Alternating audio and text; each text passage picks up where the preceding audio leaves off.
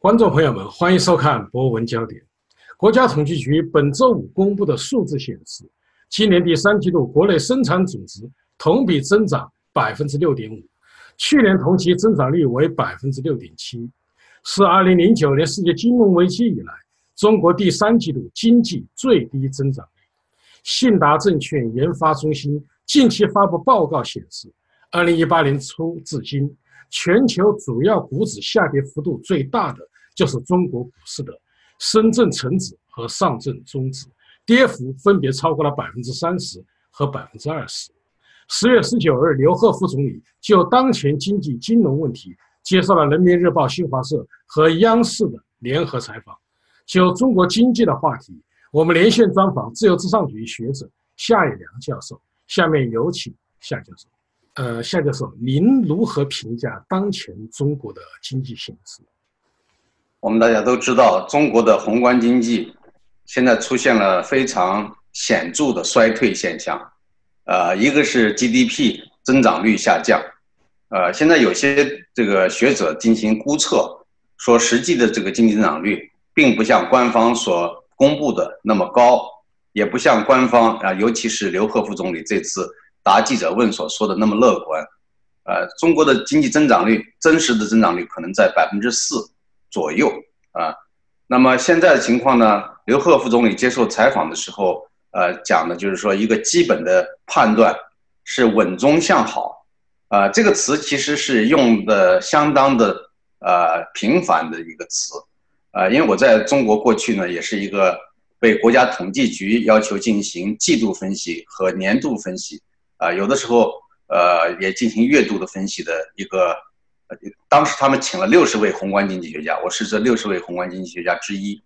所以我们能够获得国家统计局的月份报表、季度报表、年度这个年鉴都是赠送的。所以呢，我们会有通过很多的这个数据来进行对比，然后呢，大家相互之间也可以有一些讨论。那么我们看的就是说，过去的10几20年来，中国官方一直是使用这样一类的常用的术语，包括稳健的货币政策积极的财政政策、稳健的货币政策等等，这类都是用的烂熟的。其实它就是从凯恩斯主义经济学里边抄袭了一些词汇，但是把它根据中国特色进行了修饰。我们知道凯恩斯通常会讲积极的财政政策或者积极的货币政策，或者紧缩的货币政策。但是中国呢，尽量用一些其他的词来修饰，所以现在即便在中国整体经济状况如此萧条衰退的情况下，中国官方还是沿用了那些老的表达方式。所以从刘鹤的这个整个的讲话接受采访的这个表述上来看，你要是跟中国过去10年、20年的总体的一些官方描述，基本上都是相差无几。所以我觉得这是一个老生常谈。当然，刘鹤这个采访中呢，有一点是值得大家关注的，就是他并没有说官方要坚持搞这个国进民退，反而他否定了国进民退存在的真实性。他说没有什么国退民进，他就是说实际上国家还是希望能够发展民营经济，还要给民营经济创造很多的机会和条件。但是我们知道，在过去的这些年，尤其是最近的5到10年里边，国家的国进民退这些实际的做法已经严重的伤害了民营企业的积极性，给民营经济造成了重创。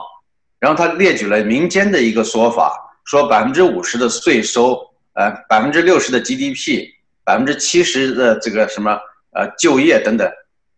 都是属于民营经济创造的。这种说法其实是作为副总理来讲的话是不准确的。过去呢有一些具体的统计，比如说民营经济占据国民经济总体的 75% 以上，也就是说民营经济对中国经济的贡献率在 75% 以上。而现在呢，它修饰了，把民营经济的这个影响力呢、作用都降低了变成了 60% 或者 50%。但即便这样的话，我们还可以看出就是说它的重要性。如果要是讲他说出了 50%、60%， 就和前些年所说的 75% 有比较大的差距。这在数据上已经表明国进民退，否则的话你怎么来解释民营经济所占的地位比以前降低了很多呢？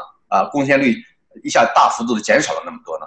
所以呢，他虽然口头上不承认中国有国退民进的现象，但是在事实上，在数据上已经表明民营经济遭受了重创。夏教授，最近呢，股市下跌的非常的厉害，就是10月18日，上证啊，就是上海证券就已经指数啊下跌到已经跌破了2500点到2400点了。为什么中国的股市下跌的如此快呢？ 其实中国的股市说穿了，它不是一个正常的股票证券市场，而是一个由官方这个合谋，套老百姓钱的这样的一个圈钱的市场。按照2000年的时候，吴敬琏接受采访的时候说中国的这个股市啊，就相当于一个大赌场，充满了这个黑幕交易，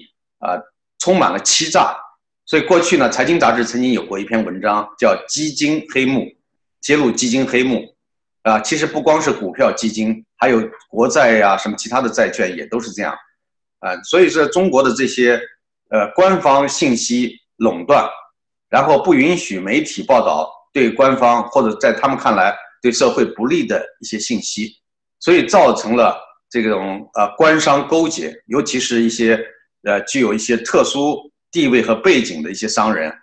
跟那些官方权力相勾结，变成了红顶商人。那么这样的这些商人呢，可以在中国如鱼得水，畅通无阻。而中国股市一次又一次的圈钱，坑害老百姓，坑害股民，所以呢，中国股市的崩盘已经有过好几次了。那大家说什么样才叫崩盘呢？就是说，老百姓的这个财富证券财富，或者讲证券资产，往往被腰斩，甚至呢。 损失2/3以上，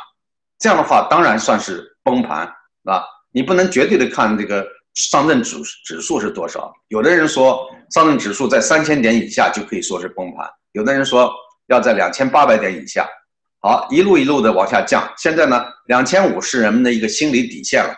如果2500以下还不算崩盘，那你要等到什么时候才算崩盘？难道要1000点以下才算崩盘吗？对吧？现在这个很多人的这个财富。 原来，比如说他是满仓的，他买了那价值几百万、上千万的资产，现在可能丧失殆尽，也就是说，他可能只是先前资产价值的10%或20%。那这样的严重的这种资产损失，当然算是股灾，股市的崩盘。所以呢，我们现在看到的中国的这样的一个市场状况，有些人还在。 说啊，中国股市还会有这个从东山再起的时机，大家不要放弃信心，不要灰心等等。我觉得这个其实是有点误导啊，就是如果你自己愿意冒这样的风险，那你去冒啊，不要再去宣传其他人再进入中国股市。还有人说现在可能是抄底的好时候，因为这个股市价值非常的低啊，说外国资本也看好中国股市，可能外国资本要大量的进行抄底。 这个说法都是没有什么依据啊。那么中国老百姓如果现在自己是工薪阶层，手头只有少量的钱，那有很多的经济负担和一些风险需要防范，包括医疗啊，包括失业，包括各个方面的风险需要防范。这个时候，如果把大量的资金进入到股市进行所谓的抄底，你怎么知道中国股市能够在很短的时间里面复苏或者反弹呢？所以呢，我觉得这个是不负责任的一种建议，一定要小心谨慎。 那至于那些习惯于冒风险的投资家们，他们如果进行尝试，那是有他们的理由。那但是我觉得工薪阶层老百姓尽量不要进行这样的尝试。夏教授，您知道啊，在江泽民和朱镕基时代啊，朱镕基就进行国有企业改制，并且大量的买办职工，最后呢，国有企业几乎大面积的国有企业就已经变为私有企业了。 最近几天呢，我们也发现朱镕基开始活跃起来。他到清华大学参加顾问光华管理学院顾问学术委员会的会议等等。那么，为什么这个久不露面的朱镕基突然就露面了？同时刘鹤副总理啊答记者问：“你认为他那些举措能够在短期内刺激中国经济的增长吗？” 大家知道朱镕基在中国人的心目中，过去曾经是一个官方改革的形象，而且是非常有魄力，几乎被称为铁腕人物，还有人称它为经济沙皇。那么其实说到底呢，朱镕基他的习惯的做法或者他的能量，是在计划经济时代所形成的一些个人的判断和一些个人的经验。你比如说他在国家纪委工作，后来在国家经委工作，他在国家这种中枢机构，尤其是掌管经济政策的机构，工作了几十年时间，应当有相当丰富的经验。那么改革开放之初，他曾经在中国社会科学院工业经济研究所当室主任，所以那个时候呢，也接触到了一些西方的管理理论。但说到底，他的知识、他的经验还是以计划经济为中心的这样的一种铁腕的这种运用，政府强力干预的这种手段的运用，包括他自己个人在担任总理期间，还兼任了中国人民银行的行长，就是央行的行长职务，这是比较罕见的一种做法。可见他自己呢是相当的，在经济方面是相当的自信。那现在呢，他高调的付出，其实也不是官位付出，只是说参加一些社会活动。最近我看到的一个短视频，是他已经是90多岁了嘛，他90多岁已经颤巍巍的要人搀扶了，去拜访袁宝华，原来是国家经委的老主任袁宝华，104岁了，是他的老上级，所以呢他去拜访袁宝华。那么这个视频呢被在网上广泛的传播，说明这个朱镕基还是关注社会生活和经济生活，关注这个国家的经济政策。但是刘鹤过去可能说或多或少的受过这个朱镕基的一些影响，因为刘鹤也是在国家纪委下属的一个机构，叫国家信息中心担任副主任，所以呢他是对朱镕基可能是也是比较尊崇的。那么是不是说在有些政策思路上或多或少受到过朱镕基的一些影响？因为他过去毕竟在朱镕基的领导和影响下工作了差不多20年时间，应该多多少少会有一些影响，但是我觉得这些东西都不足以来帮助中国经济走向正常的道路。因为中国经济要想恢复的话，最根本的做法就是恢复市场机制，让市场机制发挥更大的作用。而且像中国在18大的时候，中共18大的时候曾经说过，要让市场发挥基础作用，但是现在这么多年过去，并没有真正发挥基础作用，反而反其道，就进行了大规模的或者大幅度的计划回归，造成了逆市场化的这样的一个结果。所以现在呢，采用什么样其他的方式，应该都说我认为是不可能成功的。包括刘鹤副总理这次提到了要采取一些措施来怎么样来帮助中小微企业恢复活力。其实他们自己以为自己很高明很聪明，亚当斯密早在200-300年前就已经指出了，市场本身就有很大的魅力或者很大的魔力，只要你遵从市场经济的价值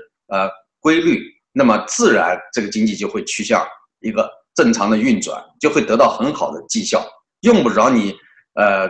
就是说应该说绞尽脑汁去想为市场去设计什么好的东西。我觉得他们其实在做最非常愚蠢的事情。200-300年前西方人就知道，只要你让市场这个让它自行的运行，就能得到很好的结果，不需要多加干预。所以呢，有一个著名的说法叫 laissez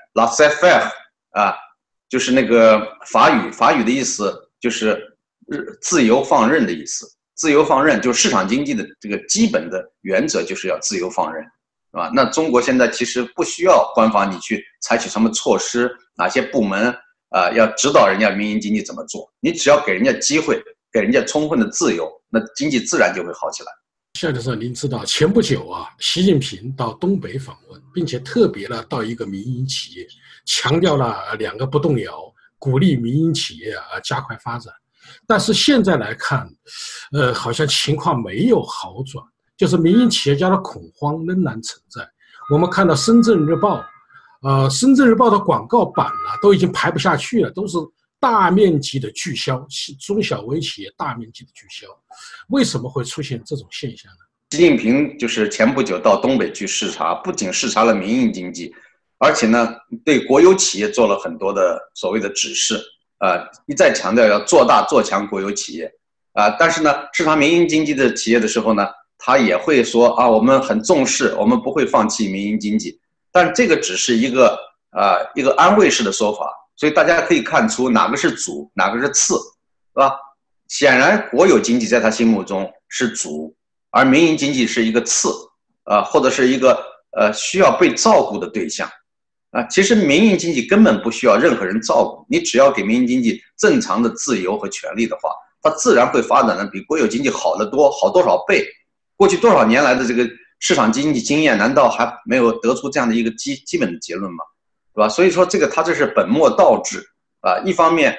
在阻碍民营经济的正常发展；另一方面，非要拔苗助长式的啊，非要不断的输血给那些即将死亡的国有企业，把宝贵的资源。 啊，不当的配置给那些最没有效率的、最没有可能产生这个非常有效的竞争能力的这些国有企业，所以我觉得他这个是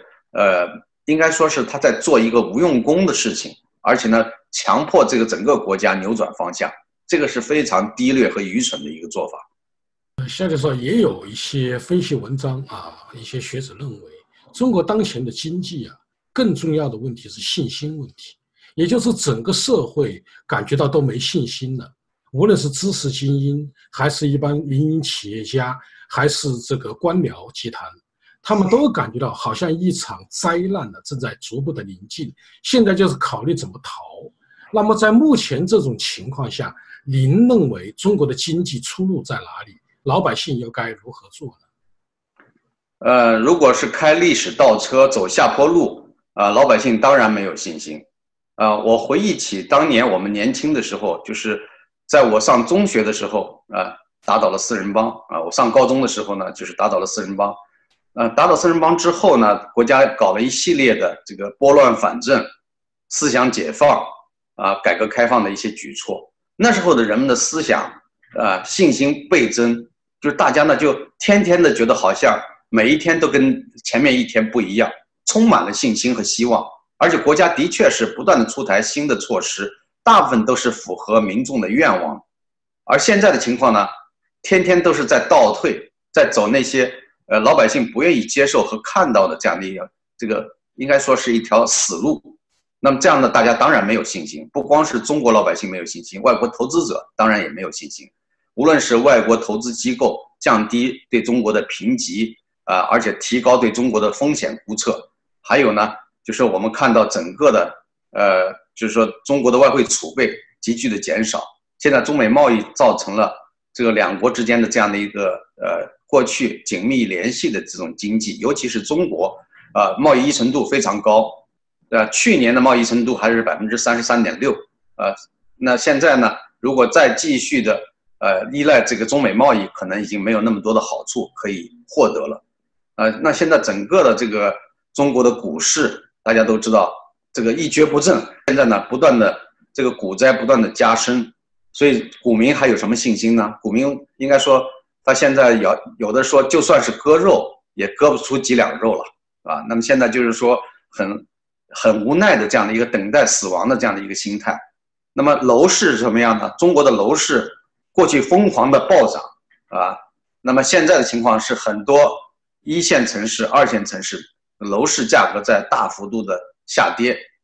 有些城市已经腰斩了，就是说是去年或者前年价格的一半那么这种情况呢，就是造成了人们对房地产市场的一种信心的丧失，而且我们知道房市它关联的产业很多，包括上下游的这种产业关联度非常高，所以呢会带动很多产业人们的这种信心丧失，那么还有呢？ 就是对中国的通货膨胀的预期，因为中国现在呢，老百姓生存的这个，比如说猪肉的价格、鸡蛋的价格、牛奶或者其他的一些副食品的价格，这些东西都能反映出这个国家的这种经济状况和老百姓的这种信心，那么现在呢，就是说这些方面如果都不行，而且对中国的教育，中国人也尤其是中产阶级家庭对中国的教育也丧失了信心。 纷纷的把自己的孩子送到海外去留学，现在有的甚至都不送到欧美国家了，因为可能成本比较高；有的直接就送到一些比较差的，东南亚的一些国家，或者是前苏联东欧社会主义国家。只要能逃离中国，他们都愿意做。所以这种全面的信心丧失，恰恰是习近平上台以来倒行逆施这个做了这么多不得人心事情的这样的一个集中体现。夏教授有几个时事热点呢，想请您点评一下。第一个呢，就是关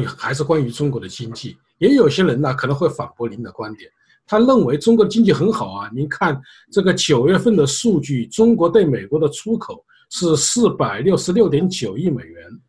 顺差达到 341.3 亿美元，创历史的新高啊。那么对于这个现象您怎么看？中美贸易战开打，这个美国对中国刻以一定的关税啊，一开始的幅度并不高，10%啊，以后呢可能到明年的时候会增加到25%，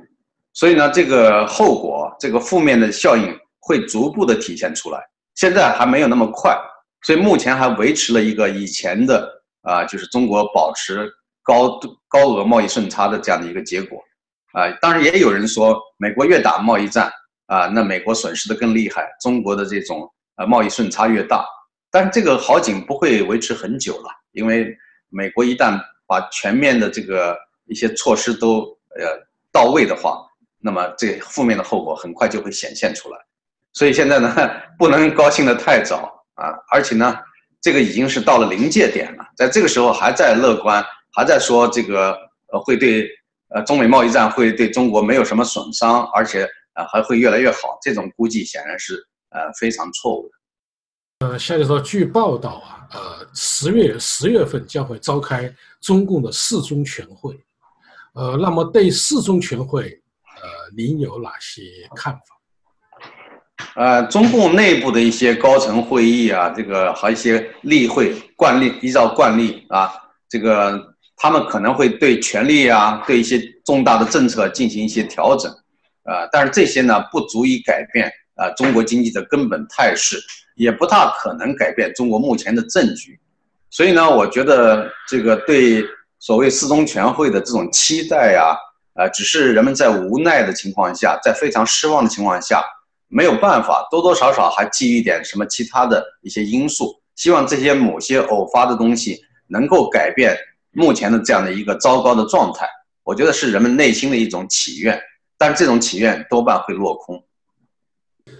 夏教授，还有一个很有趣的现象，就是在这个11长假期间呢，有一个女网红他叫杨凯丽，也称为丽哥他曾经有一首歌我做你的眼睛非常火，那么呢他就娱乐版的歌唱国歌最后呢被上海警方行政拘留5天，这一事件呢也引起了舆论的很强烈的反响，您的看法是什么？中国式的这种爱国主义什么这种教育使得多少年来中国人被培养出一种正统性下的一种自我约束就是对国歌国旗对毛泽东的画像对传统的共产主义的那些符号都有一种类似于宗教式的那种不能去破坏这样的一种印象。如果有人向毛泽东的画像扔墨水瓶，被看作是一种大逆不道的行为，很可能是逮捕判刑。同样的道理，比如说你烧毁国旗，那么可能也会被判刑。那么对国歌进行娱乐化的演绎，也会遭受这样的一种过度的惩罚。其实我们看到美国这样的一个自由的国度，美国一方面非常强调爱国主义那么人们自发的对国家有非常深的这样的一种忠诚度每当这个美国国歌奏响的时候，美国人都会把手放在自己的胸前，非常庄重的这个听着国歌。但是呢，如果真要有人开玩笑拿美国国歌唱着玩，编一点其他的歌词，那其他人看到以后最多说这个人很无聊不应该这么做，可能会善意的加以劝阻或怎么样，但也不至于说进行那么严重的刑罚。而且我们在很多次抗议活动中都看到过美国人会焚烧国旗，那焚烧国旗只是表达他们的一种不满情绪，对政府的一种不满，但是并不能说这个人就一定是不爱国的，或者是背叛国家反对国家如果按照中国的思维就应该把这样的人逮捕判刑，但是呢过去这么多年烧掉了多少美国的国旗，并没有出现这样的情况，所以可以看出哪一个国家是真正允许人们自由表达的啊，那个人们就算是有些行为不当，也不至于过度的进行惩罚。那么中国呢就不是，中国就是说你要违背了他的禁忌，包括你在这个社交媒体上说几句抱怨的话，都可能会引来这样的这个过度反应的结果。我记得过去很多年前了，有一个推友叫王毅，是一位女性，住在无锡的，她当时就说了5个字，她说意思说好像是爱国贼冲啊，她什么意思呢？就是那个爱国贼那些不是老是搞反日大游行啊，打砸抢。那么在有的情况下，那王毅说，那现在轮到爱国贼出来，你应该冲啊，应该去表现你们的爱国程度啊。他就说了这5个字，结果被劳教啊，这个剥夺自由达1年多时间。所以这个案例也说明了，在中国，你在网络上哪怕是开玩笑啊，就是在社交媒体上说一句话，都可能会引来这样的这个不测后果。所以我觉得中国的确是一个人治的国家，它没有非常具体的法条，即使有的话也是模糊不清的。比如说这个泄露国家机密啊，泄露国家机密罪，这个罪什么是国家机密，怎么来界定，这个东西就很模糊。还有呢就是说叫寻衅滋事罪，这个就是几乎可以给任何人带上这样的一个罪名。还有呢涉嫌颠覆国家政权罪，或者涉嫌煽动颠覆国家政权罪，都判得很重，但是它的界定的这个标准是非常的模糊啊，让你没办法来这个约束自己的行为。我曾经提到过一个案例，我说我在北大的时候，曾经有一年北大官方接受教育部的指令，要求全体教师要签署一个保密协定，意思就是说你今后你的研究课题里边如果涉及到国家的机密的话，你要保证绝对不会泄露国家机密，否则的话你愿意接受惩罚。当时在会上领导宣布这个东西要求大家签的时候，我第一个站出来公开反对，我说我本人不愿意参与任何涉及国家机密的项目研究所以呢如果你认为这个项目里面有国家机密，请不要给我参加这样项目的机会，我拒绝接受这样的机会，我不参加因为我不知道什么是国家机密。如果我要是讲的是一个正常的经济数据我发表出来，结果你说是国家机密，就因此而接受惩罚，而且是我自己签字保证过我不会违背的，那么这个事情是一个陷阱。我讲了这话以后呢，紧接着就有一个非常资深的教授支持我的这个观点，他也表示拒绝签这样的东西。所以后来很多的我们的院里面的教师都是跟在我们后面拒绝签这样的这个文件，所以他这个事情呢失败了。失败了以后，院里面领导很尴尬，然后呢学校领导可能他们也都很恨我，觉得我是搅乱了这件事情。但是其实我就是到今天还是坚持这一点，就是说因为我们不知道什么时候被看作是泄露国家机密。我再举一个例子，就是说有一个过去非常活跃的网络评论人，也是一个年轻的学者，叫陆建华，当时在中国社科院工作，曾经被评选为中国10大杰出青年，这个人当时是过于红了，一个官方的大红人，但是后来他突然就失踪了，紧接着就国家宣布他犯了这个出卖国家这个机密罪，结果被判刑好几年，到现在可能还没出来那据说呢他接受了几个国家媒体的采访，因为像我们学者接受外国媒体采访是很常见的那么他接受采访说了些什么东西，那我们就不知道了，因为他当时很受宠，据说胡锦涛还接见他，胡锦涛还给他一定的指示，所以他是不是接触到的一些信息比我们这些普通学者可能更深，那么这样的话他在接受采访的时候有可能不注意就说出了什么东西，然后就被逮捕了，就判刑了。所以这个东西真的是很可怕，对吧？一方面学者你很希望得到官方的重视，如果官方让你参加一些重要的机密的会议，给你提供一些数据，那呢到底这些数据在什么样的程度上可以发表，这有时候边界不是那么清楚的所以我讲的这个就是包括当年魏京生被判泄露军事机密罪而判刑20年，当时魏京生是什么身份啊？是北京动物园的一个电工北京动物园的一个电工，他怎么能接触到对越作战的这种军事机密呢？只不过外国记者在采访他的时候，他根据他自己的判断，因为他是在军队的这个家庭氛围里边长大的，他接触过很多军队的官员和他们的这个子女，所以呢，他用自己的一些判断分析来说中越之间战争的事儿，那怎么能叫泄露国家机密呢？恰恰是因为邓小平恨魏京生，他写了那个第5个现代化民主化，就说如果要实现4个现代化，没有民主化是无法实现前面4个现代化。另外，他还强调了，写了另外一张大字报，就是说中国有可能出现毛泽东式的新的独裁，这个就直指邓小平。邓小平非常的震怒，没有合适的借口来惩罚他，所以就利用中越这个之间发生战争。这个时候，魏京生接受外国媒体采访，谈他对战争的一些分析和看法，这时候就被定为泄露国家军事机密罪，而判刑20年。所以我觉得这样的一些例子可以说明，在中国任何一个人一旦被官方看作是自己的眼中钉的时候，他可以找各种借口把你用这个所谓的中国的这些刑法呀或者各种法律把你加以严厉的制裁，但实际上这是非常不公平的。夏教授，在香港有一个叫马凯的记者，他是香港外国记者会的副主席，并且是《金融时报》的记者。他最近呢，他的工作延期，这个签证的续期被香港政府拒绝。这一事件呢，引起了很大的反响。您的看法是什么？我们都知道，香港现在已经被中共全面的控制。这个香港的特首现在相当于是中共的一个省的行政首长那么基本上是一个中共旨意的传声筒。所以香港已经沦落到这样一个地步，原先的那种自由、民主和法治基本上都不能够存在。所以现在香港的这个新闻出版业相当的萧条。过去香港最为热卖的有关中国大陆政治方面的书籍，现在基本上通过铜锣湾书店事件之后，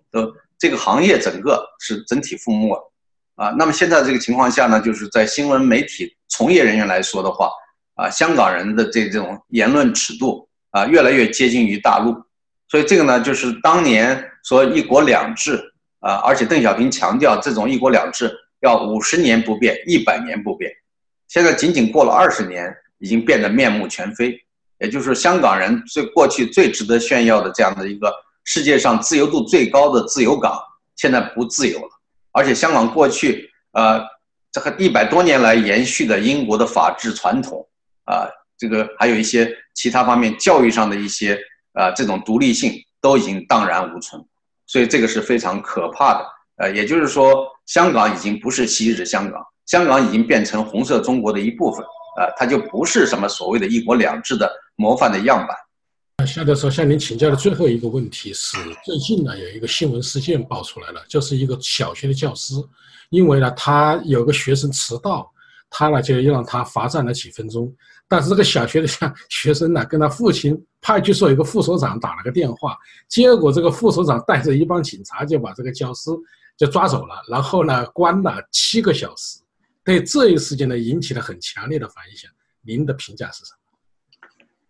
大家都知道中国是一个崇尚强权的社会，就是丛林法则，弱肉强食，那么谁狠谁就好像不得了所以中国呢，既然权力不受约束不受民主监督，不受舆论监督，所以呢有些人就很任性，有了权就觉得自己有了天下都是这种蛮横无理的。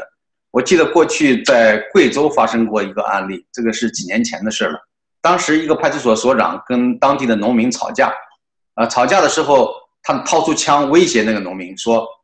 你信不信我敢崩了你。然后那个农民也赌气说，我就不信了，我也没犯法，你敢崩我，你敢杀我，你杀吧。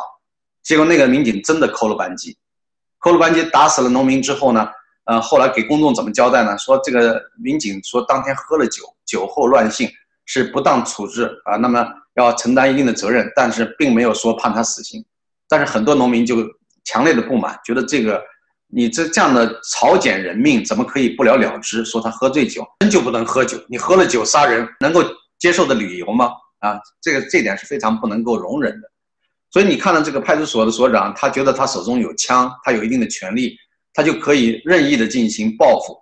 这种做法呢，反映了这种中国权力不但最高权力得不到约束和监督，就连基层的权力也可以泛滥，成为坑害老百姓的工具。